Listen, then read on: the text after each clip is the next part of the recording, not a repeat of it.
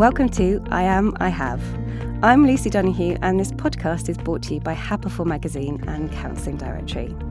Now, we all have mental health, and some of us will experience or live with mental illness, but that doesn't define who we are. Through I Am, I Have, we'll meet with some wonderful people who have spoken out about mental health and illness and find out more about who they are and the passions that shape their lives, as well as their own reflections on their mental health. Please subscribe, rate, and review, and share your thoughts on social media if you like what you hear using the hashtag I am, I have. We are so very happy and privileged to welcome the wonderful Megan Crabbe on I Am, I Have. It's lovely to have you here, Megan. It's lovely to be here. So, I Am, I Have, it's all about who we really are in our own words. So, I'm going to ask you to introduce yourself if that's okay. I am, well, you've already said my name. I won't say that again. Hi. So, I am, I suppose, an advocate for body positivity and eating disorder recovery mainly, also general mental health. I do influencer things on the internet. Uh, I'm a writer also. And that's the gist of my, I suppose, like public public life. Lots of stuff. Yeah. So, you've given us three I Ams and one I have to discuss. Mm-hmm. And we're going to go straight in with the first I Am, which is one that is always close to my heart. You say, I am a dog mum. Tell me more. well, I I genuinely think dogs are better than humans. yeah, me too. no offense to like any any humans listening to this, but I, I, I they're just they're the best thing in the world. Like we don't deserve them. I truly feel we have not done enough to deserve dogs in our life. That's true. I think it's because they're it's such it's such an unconditional love, truly, and they're always so happy to see you. They're never judging you for you know crying on the floor at 11 p.m. at night. You know they're just they're just there. They're just there, and I suppose I haven't found many humans that give me the same kind of unconditional love. Absolutely. Yeah, Unconditional for any state that you're in, any time it is. exactly. They are always happy to see you. Mm-hmm. So, tell me about your own dogs. I've never been asked about my dogs on a podcast. Oh. I This love is- it. I love it. Get told off for talking about dogs so much. Oh, it's amazing. I have a Cairn Terrier who is feisty as hell, and I have a Cocker Spaniel who is an actual baby and will just be held in my arms like for hours and hours and hours and fall asleep. So I've got a good combo going on. And their names? Topsy and Bella. Oh, Yeah. amazing.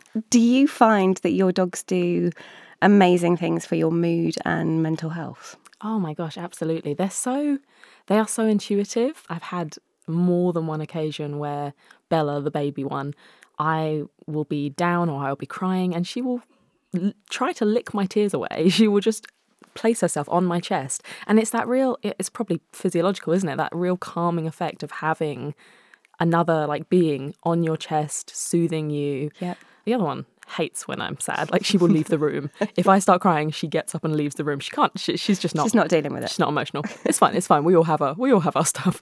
Um, but they just yeah they they have been such a huge help for me when I'm feeling particularly anxious or like I just don't know what's going on in the world. They are always so solid. They are so comfortable. Yeah, they they save me regularly. And it's that thing about non-verbal communication as well, and the tactility of being able to stroke a dog and love a dog, and mm-hmm. and those kind of things. I think sometimes when words fail us in human conversations, just that genuine affection can be really good for our mental health. Yeah, we're a big fan of dogs at Happiful. can tell it's lovely. I should move on, really, shouldn't I? Because I could talk about dogs all day. So, your second I am is I am a caregiver for my sister. So, tell us more about this. Uh, so my sister is called Gemma, and I have been one of her primary caregivers for about six years, I would say. So she has cerebral palsy, and she is living independently in her own house. It's it's fabulous. It's all purple, and she has a rotation of caregivers, and I am one of them. I'm usually the weekend person. And obviously, she's been in my life my whole life. You know, she's my older sister. I've grown up with her, but I've been able to kind of step more into a role of of doing more for her and spending more time with her and it keeps me very grounded because in the it's almost like I have this kind of double life like Hannah Montana style double life where I, have I know, where I have the the influencer side of things which can sometimes be you know exciting and a tiny bit glamorous sometimes and fast paced and then I have my sister to go back to and in her lovely purple space and just be with her and connect with with who I who I really feel like I am. Yeah. And I am I am quite a caregiver in general to, to all people. Um, and it, it's it's a lovely combination those those two kind of lives. And lately I've been forcing them together a little bit more. And Gemma has appeared more on my social media channels. Uh, I've I've made more content with her, and she absolutely loves it. She and she's a star. like people love her so much. I get when I don't post her, I get messages saying, "Where where is Gemma?" I've literally had people say to me, "I am now only following you for Gemma updates." I know, which is kind of like uh, it's a bit of a you know, backwards compliment, but it's fine because because Gemma loves it. She loves that she is more adored than I am on my own channels, and we got to do some really amazing stuff last year. I was in a Little Mix music video last I year. know. I, I don't know what the hell what the hell is going on with that. Tell us about the Little Mix video. Tell us about how that came about and how it was on the day. Tell you what, it um was a complete surprise. Basically, all all the good things that really are happening come about from surprise emails that seem so casual and they're just like, oh, hey, do you want to write a book? Or, oh, hey, do you want to uh, be in a Little Mix music video? and you're like, this is a scam. Do you refresh the page? I thought that said Little Mix video. Oh, no, it does say Little yeah, Mix yeah, video. you have to. You have to stare at it for like a solid half hour to figure out if it's legit. And it was. And it was one of my friends who works at Instagram was helping them with the the video concept and put me forwards to be in it. So they were releasing this song and they didn't tell me too much about it, but they said it's it's about positive body image, it's about celebrating women, it's going to be kind of sassy and upbeat and that's my jam. Like obviously I, I was not going to say no to that. So we got there and it was being shot by Rankin. It was like an all day thing where you basically just just sitting around all day while they were filming bits and bobs and then you got your moment to kind of go onto set and dance which I, I i love. So i completely let go. I was wearing this little like just a black leotard essentially. No bra. Wild wild boob action. Um, and just just jiggled away like like i do in my videos online. And it was brilliant. Yeah it was really really good. I was chuffed I don't never use that word, but chuffed with Chuffed the is a good word. Yeah, yeah. Gemma actually, so she is an OG Little Mix super fan, truly. Yeah, from day one, from X Factor. And I decided not to tell her. So I kept this a secret for maybe like two, three months that I had been, I didn't tell her I was going to the video. I made up some, I have to go to London for a meeting uh, and, and kept it completely quiet. And then I thought, you know what would be so, so perfect is if I could surprise her with this. So I messaged my friend at Instagram who had got me into the video to, to say, you know, if there's an event that the band are doing, is there any way we can sneak my sister in and surprise her with it? And, and we'll film it and we'll make this like feel good content around it. And he, he made it happen, you know. This this he's called Sunil. He's an absolute angel, and he made it happen. So he went back and forth with with the band's management and the location to orchestrate this complete surprise for my sister, who still had no idea I'd done the video. Oh my gosh. Yeah. So on the day we um I tricked her by telling her that we were headed up to London because Instagram wanted to meet her because she'd been in my content. They love like they love her dancing. They they just want to say hi. And she was excited enough about that. Like she was on the car up, she was saying, "Oh, I can't believe this is our life now. We're celebrities." like she was she was really really excited about that. And then we we funneled her into one room and we had the band waiting in another room and I took her through and showed her the music video and they just walked in the back door and it was the most it was one of the best moments of, of my entire life. It was so pure such pure happiness and joy Pure from her yeah. And we filmed the whole thing on like five different phones and then i edited it all together. So the, the video exists of, of the moment of her face the moment little mix walk in which is just priceless That's such a beautiful thing. Firstly, that you got to do it, and it was, as you said, you were chuffed, but also that you were able to share that moment with her and make that moment in a way even bigger for her. Um, as a sibling, that's such a nice thing to be able to share with It is. each other. It is. It is, and it's it is a real privilege that I got to do that. Also, I will never top that now for like. But you want to say you don't know. True. Anyone listening, can you top Mm. that? What Spice we- Girls are around. Oh, come on, Spice Girls. Can you imagine? no, she would lose it. So, talking about dancing with Gemma, Mm-hmm. you were talking about some of the content that you've you've had on your pages. Do you do you want to talk a bit around that? What kind of things you've you've been doing with Gemma on your on your Instagram account? Yeah, sure. So I've been doing dance videos for uh, quite a while.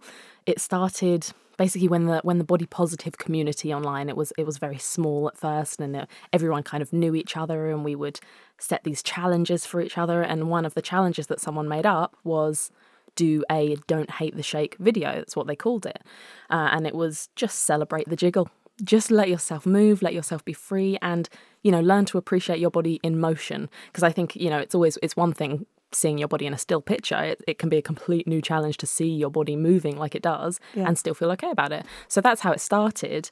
And it was so freeing and there was so much joy in it that I just carried on.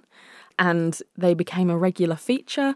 And then I started branching out and inviting Gemma to join me some days. Sometimes there's a cardboard cutout of Ed Sheeran that pops up, and just you know, just just having fun with it. And it's not, it's truly not about being a dancer or being able to dance well. A very it's good just, dancer. I mean, I got some, I got some natural got rhythm. some. It's the Jamaican, but that you know, it's just about the joy of it, which is it's lovely. It's a, such a wholesome thing as well to see on the internet. I think. Yeah, I think so. Um, so yeah, that's probably is people's favorite thing that I put on my channels. That's great. And to see you and Gemma and to see her laughing as well when you're mm-hmm. well, both of you laughing actually. It's it is feel good content. And I know we'll talk about later, but one of the things that you talk about in your book, Body Positive Power, is curating the content that you see on Instagram to make sure that it's feel good content and nothing is making you feel bad about yourself. Mm-hmm. And actually scrolling past one of these dancing Instagram posts with you and Gemma or or anything like that can't help but make you feel good and, and smile. So thank you for that. Just finally, what does your relationship with your sister mean to you? For me, it's it's it's really important to have relationships in my life that keep me connected to childhood and, and keep me connected almost to my inner child and because that's that's the core of who I believe I am. So she brings me that. She's also taught me a hell of a lot about so many things about self-confidence. she is she is the most confident person you could ever meet. She refers to herself as the queen. She's a bit of a diva actually. She makes demands about what she wants on a day-to-day basis. She's taught me a lot about that. Yeah, it's it's irreplaceable. Yeah. It's it's really special and I think you know, I'm I'm fortunate to be able to also play that role in her life where I don't have to well our family, you know, we don't have to entrust it to someone we don't know mm-hmm. and I'm able to do that. That's it's real it's really comforting and I think it's it's more of a friendship than a than a job really. You know, I don't I don't really know what I would do if if she wasn't in my life. She she's the person I spend the most time with and I love her. It looks like a really special friendship from the outside looking in. Yeah. And that's really nice to see that kind of sibling love in that way. So thank you for sharing that.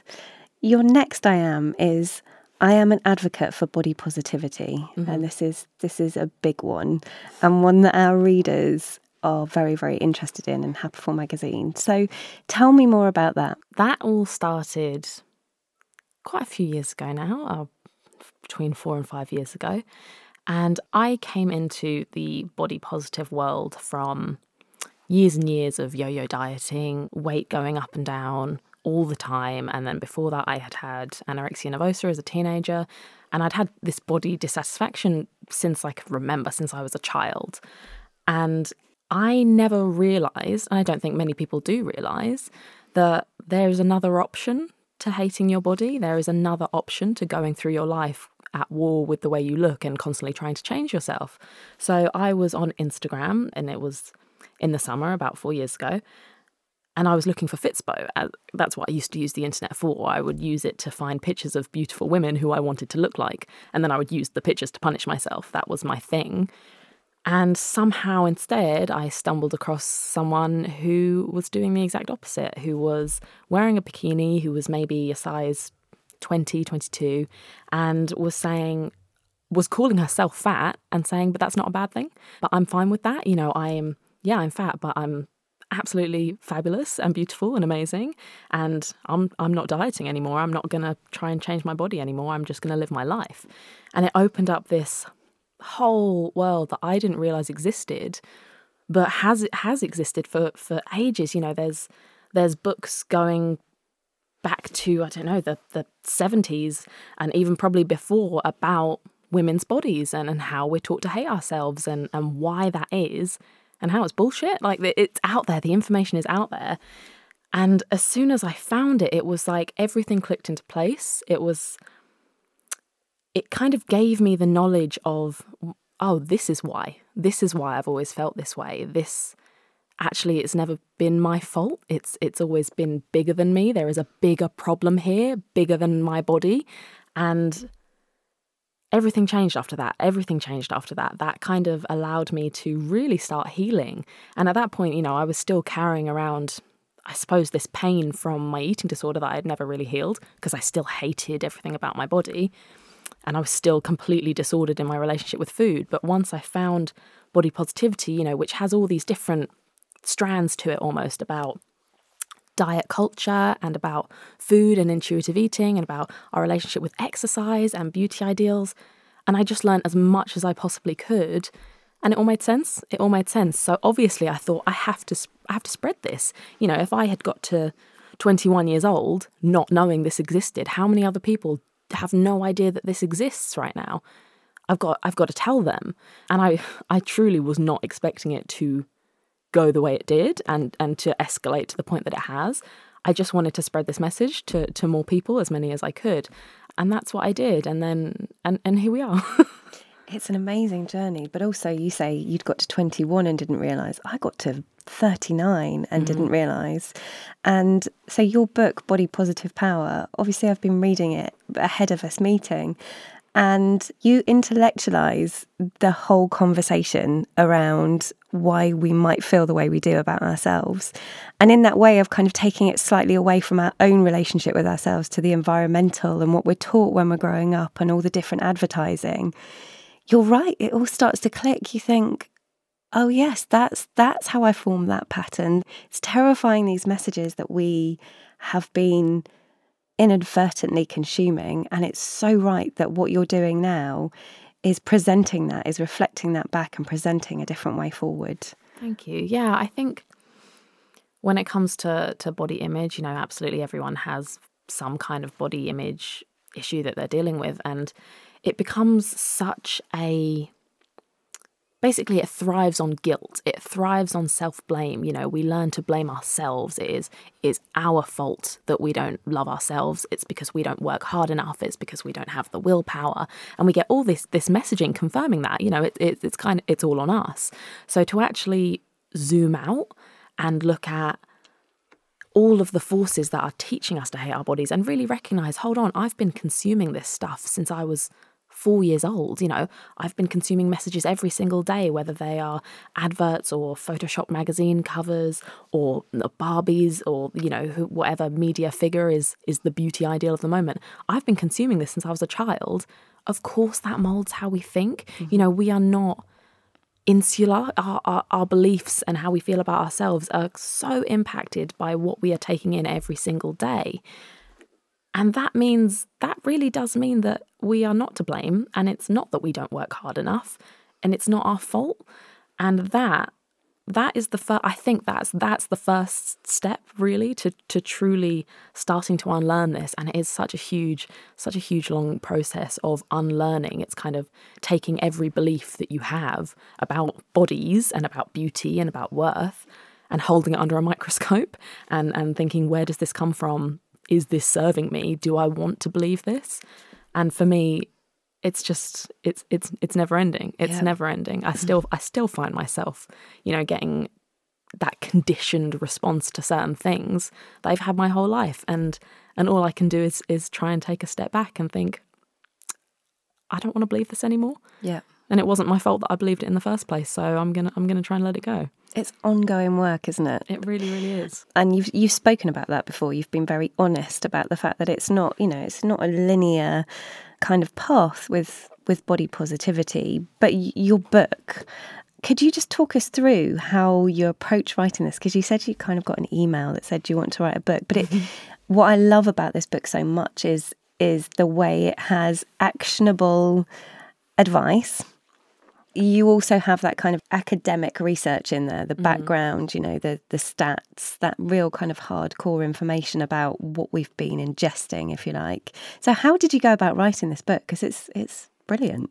Thank you. Well, so for me, books of this kind of genre and this topic, they were game changers. I, you know, the first book I found was The Beauty Myth by Naomi Wolf, which is this like manifesto basically about beauty ideals and women written in the 90s. And it was so powerful for me, so like fiercely feminist. And yeah, it changed. It changed how I thought about all of this, and and from that I found more, and then I I started building up this collection of of like 50, 60 books of this genre that I didn't know existed, but they were all fairly either nineties or before. Basically, there weren't very many modern ones other than maybe Jess Baker, who's who's a fantastic person, a fantastic writer for this topic, and when I got that email, I knew that I had to try and condense basically all of the things that had changed my mindset, modernized a little bit into this and I wanted to back my shit up. Like I didn't I didn't just want to be saying, you know, Instagram worthy quotes and and and my own opinion. I wanted it backed with with research and facts and figures because you can't deny them. You know, if if you uh, you get a statistic in there that says, oh, there was a survey taken and 95% of women hate their bodies, you can't you can't deny that there's a problem there. So that's what I wanted to do, and it was nine months. I think it was actually equal parts reading and researching and then writing yeah. every single day it was a lot. There was obviously a lot of self doubt and a lot of anxiety, and a lot of, you know, people aren't going to take this seriously because I don't have a, a, PhD after my name. I'm just someone who's found a topic that I'm passionate about. I've been pleasantly surprised with the reaction. like I said, it's gone quite well. It's gone really well. You have the lived experience, but also you did that research. And mm. As you were talking about some of those books that you had in the 90s, there wasn't Instagram, mm. there wasn't Facebook, there wasn't social media. You know, I we were talking about this in the office the other day. Facebook came around in what was it, two thousand and four? So the nineties, it was a it was a time where you it was magazines that you were seeing or television, but suddenly we've got these things that we switch on every morning. I mean, mm.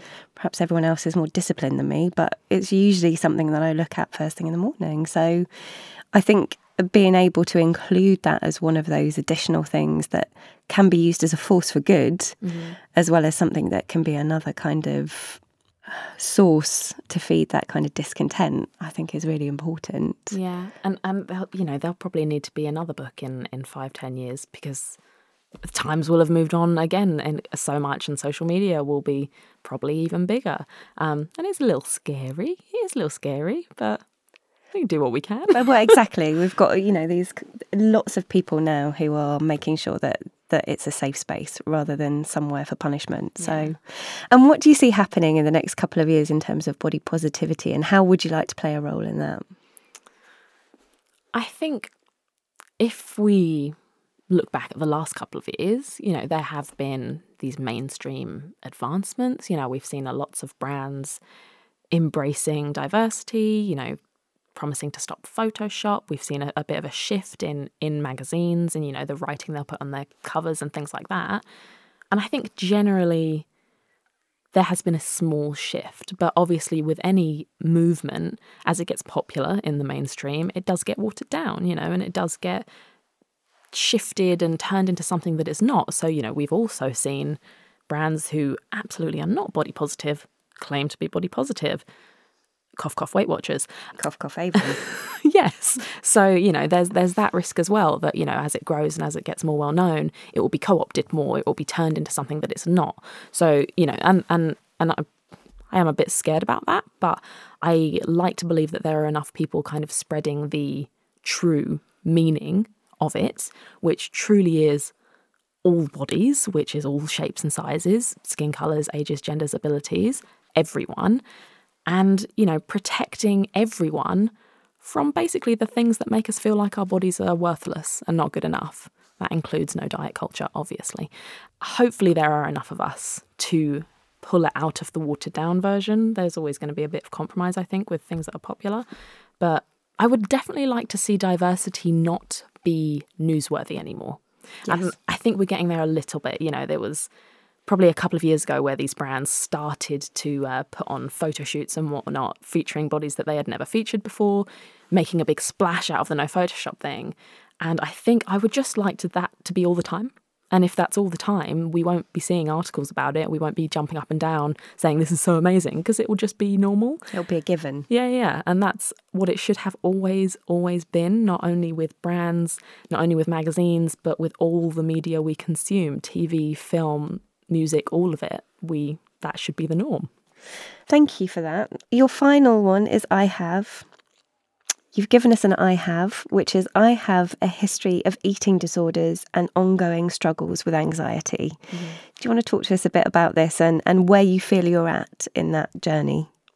Oh, that's a tough question, isn't it? That's um It's a big question, sorry. It's a different answer every day.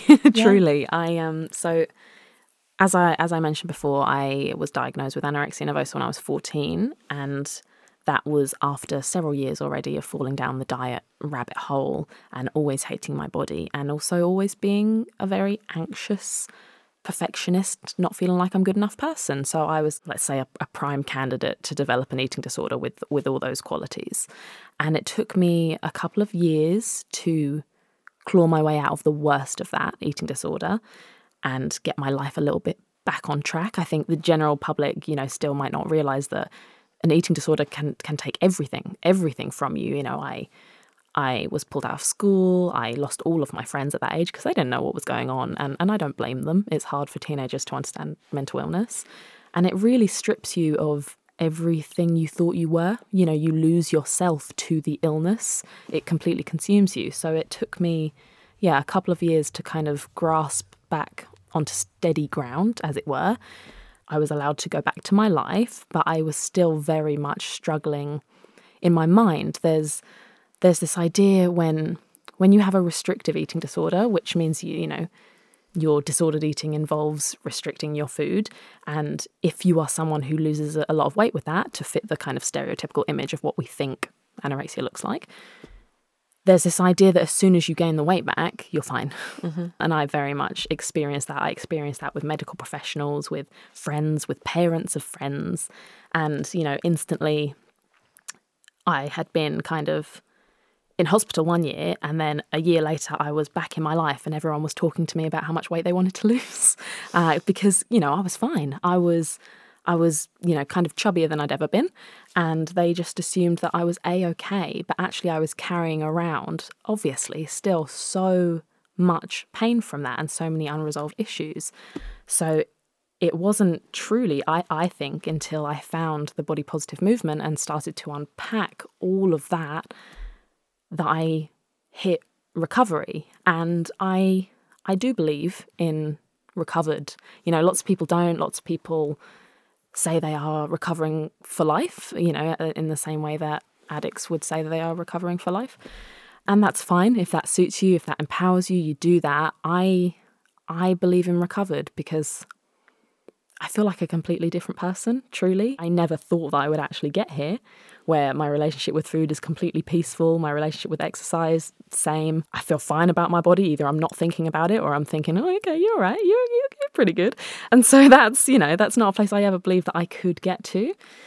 Obviously, that's not to say that everything is perfect and my brain is smooth sailing every day because the underlying issues that I had all those years ago, the anxiety, the perfectionism, the not feeling good enough, you know, they are they are still there. They just don't take form in disordered eating anymore. I think that's that's something looking back that I've really realized is that my eating disorder was a manifestation of those issues. You know, it was it was a way to put those feelings into something that I felt that I could take hold of, that I felt I could control, so they wouldn't feel so scary. Obviously, I no longer have that destructive outlet of the disordered eating. That doesn't mean all the all the other parts have disappeared. They are they are still in me and I am still finding ways to manage them that aren't as self destructive. So I have been going to therapy every week for about a year and a half now.